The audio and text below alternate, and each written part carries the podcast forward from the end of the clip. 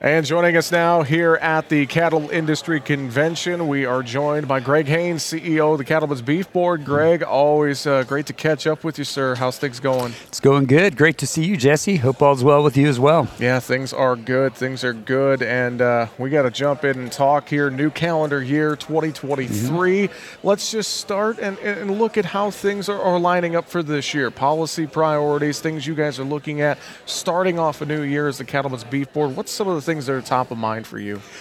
Uh, a lot. So we started our fiscal year in October, so we've got kind of the first quarter of that uh, under wraps, but we ended up uh, 2022, I think, very positive and in a good position. If you look at beef demand, you know, it's mm-hmm. still at some of the highest levels it's been in 30 years. And I think moving into 2023, that's going to be very important. I think we all see that probably beef prices are going to be increasing as kind of the herd uh, liquidation maybe stops and we start rebuilding. Uh, so that's going to be a challenge out there. And so I think we're with the programs that we have, uh, the demand we've created, I think that's going to keep that um, demand for beef there, even at higher prices. So I'm pretty optimistic going forward with that. And it's been good today. We've seen um, all the contractors. We have nine contractors that are doing programs for us. They gave updates on what they're doing. It was just really exciting to see all the different areas that the checkoff is making some impact and, and influencing, you know, decision makers and consumers and things like that. So I think we're on on a very positive trend. Now, you mentioned some of the herd liquidation, and now we're going to be in this rebuilding mode. And I wonder, does that have an impact on checkoff dollars? And if so, are you guys, eh, are there any steps you're taking to maybe mitigate any impact on checkoff dollars?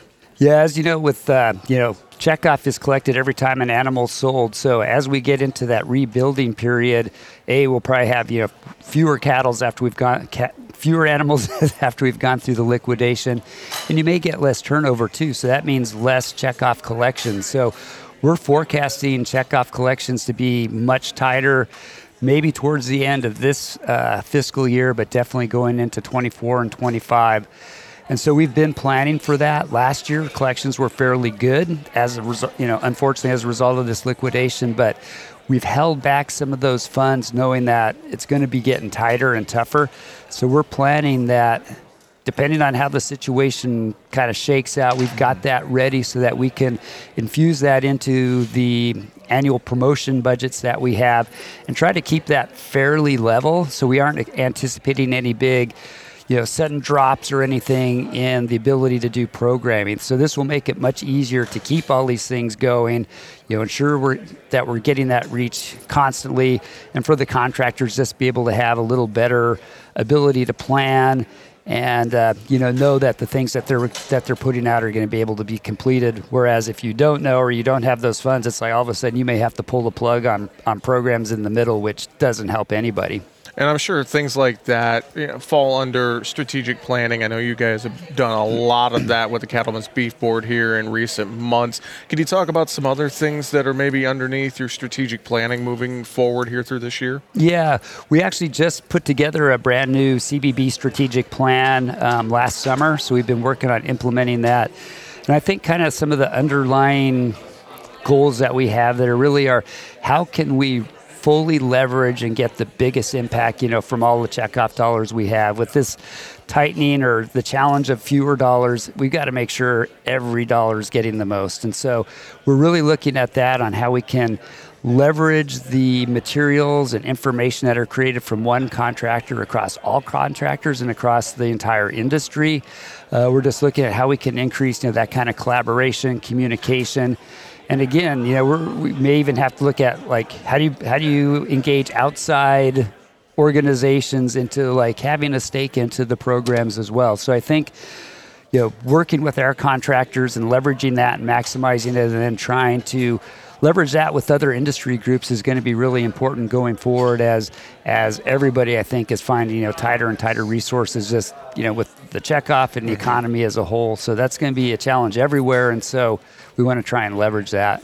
Well, and I think as well, all the work that you guys do at CBB when it comes to the checkoff and working with the industry and producers, et cetera, but also I know you brought up the demand side for you know high quality beef even at higher prices. I think about the consumer side, the beef, it's what's for dinner campaign, et cetera. Mm-hmm. There's so much that the checkoff does as well on the consumer side that I think is is very important, Greg. Definitely.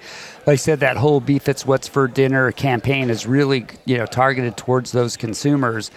And there's a lot of different aspects of that too. You know, we've got big big type programs here. We're going to be doing the Daytona 300 Beef mm-hmm. It's What's for Dinner race here in a couple weeks. And that just has huge reach, not only to people who are at that race, but you know, online and you know the carryover social media and news releases and everything kind of tied to that. So that gets a lot of that reach out there. Um, you know, just the, the website and the ability to be able to like target different consumer groups. And I think as we're talking about, you know, beef prices going up, we're going to have to be able to really develop and showcase a lot of these, you know, less expensive cuts and how do you prepare those. So I think the checkoff has done a great job of of developing this whole arsenal of recipes and cooking methods that you can you can use with any types of cuts. And so there's going to be more as families, you know, some families are going to have to kind of tighten their belt and look for uh, cheaper alternative beef items, there's going to be you know a lot of information that they have to be able to utilize that. You know, people who still mm-hmm. are going to have that demand for the higher end, that information's there. So we really want to be able to cover that and hit all the different kind of consumer segments that way. Very true. Very true. Greg, before we run out of time, I'll let you go. Any other final thoughts? Anything else you want to reiterate for us today? No, like I said, I think you know going forward, it'll be uh, an interesting next couple of years. But I think we're well positioned to take care of you know to handle that and and move forward. You know, demand is is so strong that I think we're going to be able to weather these challenges. And uh, you know, just looking forward to that and keeping beef front and center and just want to thank all the beef producers out there for all they do. Yeah, we've got such a good product that it makes it way easier to market and promote. So we couldn't do that with every producer out there and thank them for that and for their contributions to the program. We're, we want to do the best we can for you. As always, we appreciate the time and insight and get a chance to talk with you. And I know we'll do it again in the future. Greg Hanes, Great. CEO of the Cattlemen's Beef Board, thanks for joining us today. Yep. Thank you, Jesse. Appreciate it.